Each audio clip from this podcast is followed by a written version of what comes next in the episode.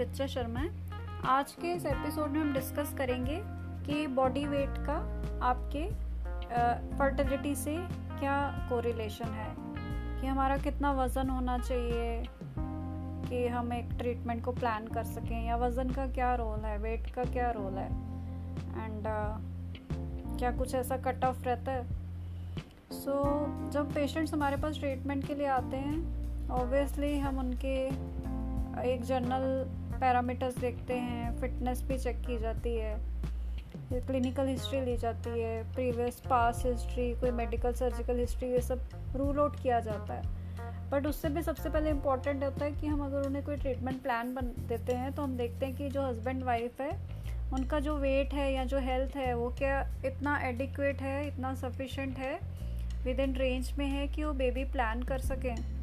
Because कभी कभी क्या होता है कि अगर आपका वज़न एक्सट्रीम में है एक्सट्रीम हायर साइड पे है, आप बहुत ओवरवेट हैं मॉर्बिडली ओबीस हैं, या बहुत ज़्यादा पतले हैं, बहुत ज़्यादा थिन हैं इमेशिएटेड हैं सो इधर कंडीशन में प्रेगनेंसी कैरी करना स्पेशली फीमेल के लिए it can create lot of challenges obviously males को भी एक वेट को मेंटेन करके रखना चाहिए बिकॉज़ इनका ताल्लुक सिर्फ़ आपका प्रेगनेंसी बेबी से नहीं है, इसका ओवरऑल आपके हेल्थ से है।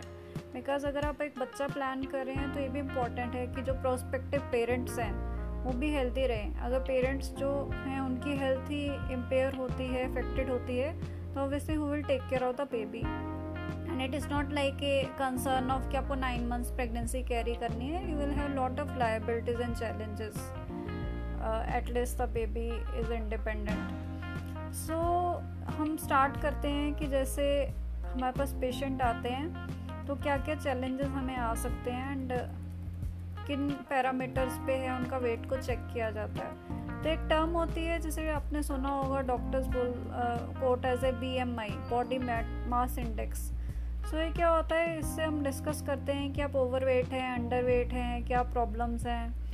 एंड आपका कट ऑफ़ क्या है। इसके लिए कुछ क्राइटेरिया होते हैं।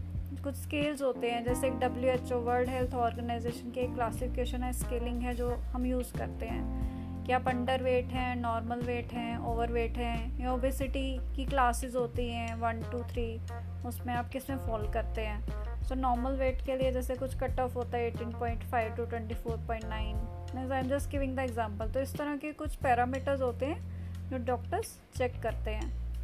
अब मान लीजिए किसी कारण से कोई अर्जेंसी है या आपका एक्स का स्टेटस जो है वो अच्छा नहीं है सो हमें फर्टिलिटी को प्रिजर्व करना है। अगर हम पेशेंट का स्टिमुलेशन स्टार्ट भी करते हैं हाई वेट के साथ तो क्या होगा पेशेंट को काफ़ी सारे चैलेंजेस फेस करने पड़ते हैं। सबसे पहले तो आ जाता है कि अगर पेशेंट को ओबेसिटी है, जो वर्ल्ड वाइड आजकल हमारे लाइफस्टाइल की वजह से सब जगह प्रेवलेंट है एंड एशिया में भी ये बढ़ ही रही है।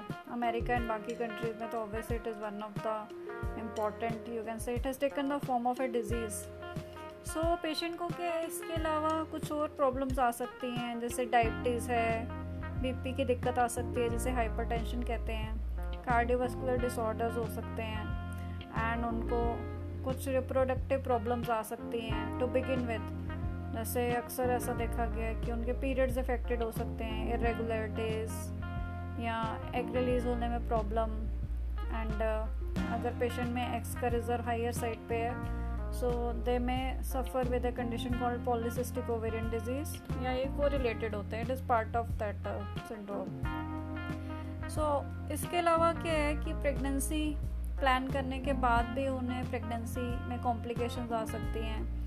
एंड पेशेंट जब कोई स्टिमुलेशन स्टार्ट करते हैं तो उनमें ओवेरियन स्टिमुलेशन के दौरान it may take more days या वो पेशेंट रेजिस्टेंट बिहेव कर सकता है, या हो सकता है पेशेंट रिस्पॉन्ड ही ना करे। एंड कभी कभी क्या होता है पेशेंट को साइकिल कैंसिल करना पड़ता है। इसका मूल रूप से कारण होता है कि जब हम पेशेंट को मेडिसिन देते हैं तो अक्सर ऐसा देखा गया है कि मेडिसिन जो है आपके फैट में अब्जॉर्ब हो जाती हैं।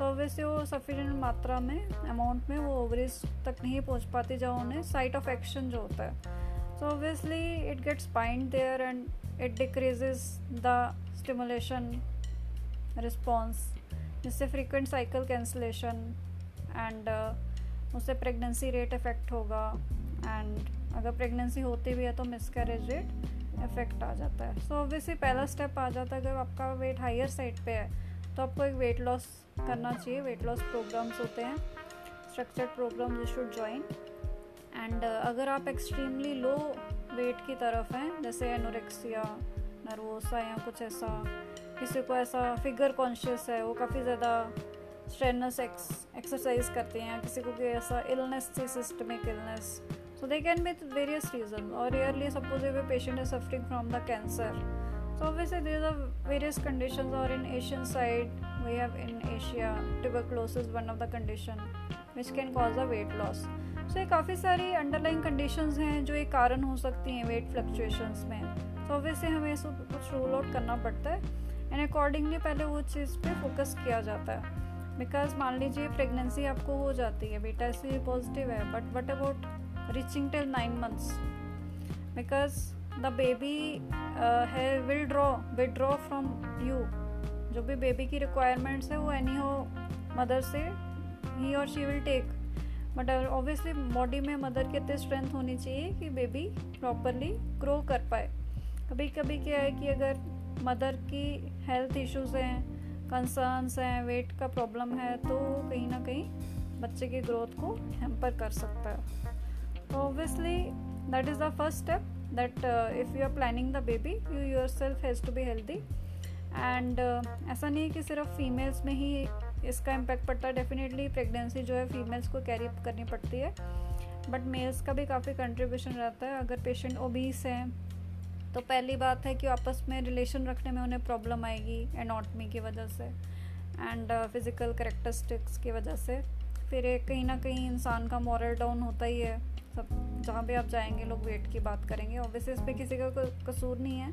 But obviously we can take the preventive measures we can at least try okay और there are certain other means to decrease the fat to cut down the fat to cut down the calories आपको कुछ diet advice follow करनी है पड़ती है and mails में क्या है कि इसके अलावा उन्हें हो सकता है स्पॉम्स का जो सीमन पैरामीटर्स हैं, वो भी डिरेंज हो।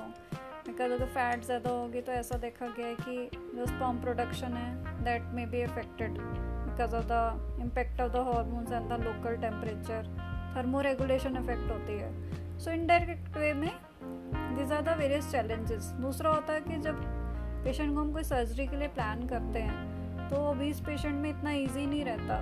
बिकॉज़ उनको एनेस्थीजिया देना, उनका एक पोस्चर काफ़ी सारी चैलेंजेस आती हैं या हम इंटरवेंशन भी करते हैं तो उस पेस तक हम पहुँच भी पाएँगे कि नहीं? एंड पोस्ट ऑप अगर आपको कोई सर्जरी होती है, वो रिकवरी कैसे होगी उसमें? बिकॉज़ ओबेसिटी है फैट है, अगर डायबिटीज़ ही है तो हीलिंग को कहीं ना कहीं हेम्पर करती है। सो इन शॉर्ट हमें एक नई लाइफ को तो जन्म देना है। We want to welcome a new life in the world but definitely we have to take care of our health also first because if you are healthy as parents then only you can take care of your child I hope this audio must be useful to you any further suggestions you can suggest us in our subsequent audios we will be uh, interviewing the various related personalities from legal healthcare backgrounds and uh, any other suggestions from your end ताकि हम लोगों को और uh, अपनी information share कर पाए so keep following us and keep listening us. Thank you.